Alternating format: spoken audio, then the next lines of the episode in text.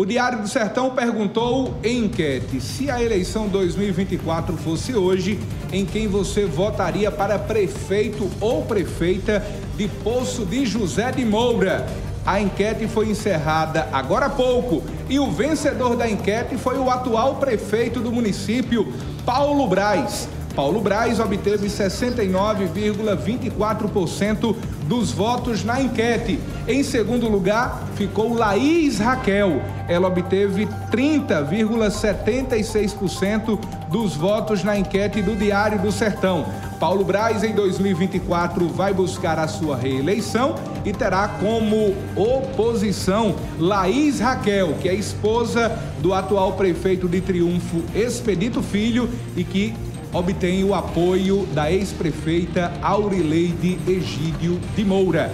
Vencedor da enquete foi Paulo Braz, atual prefeito de Poço de José de Moura, com 69,24% dos votos.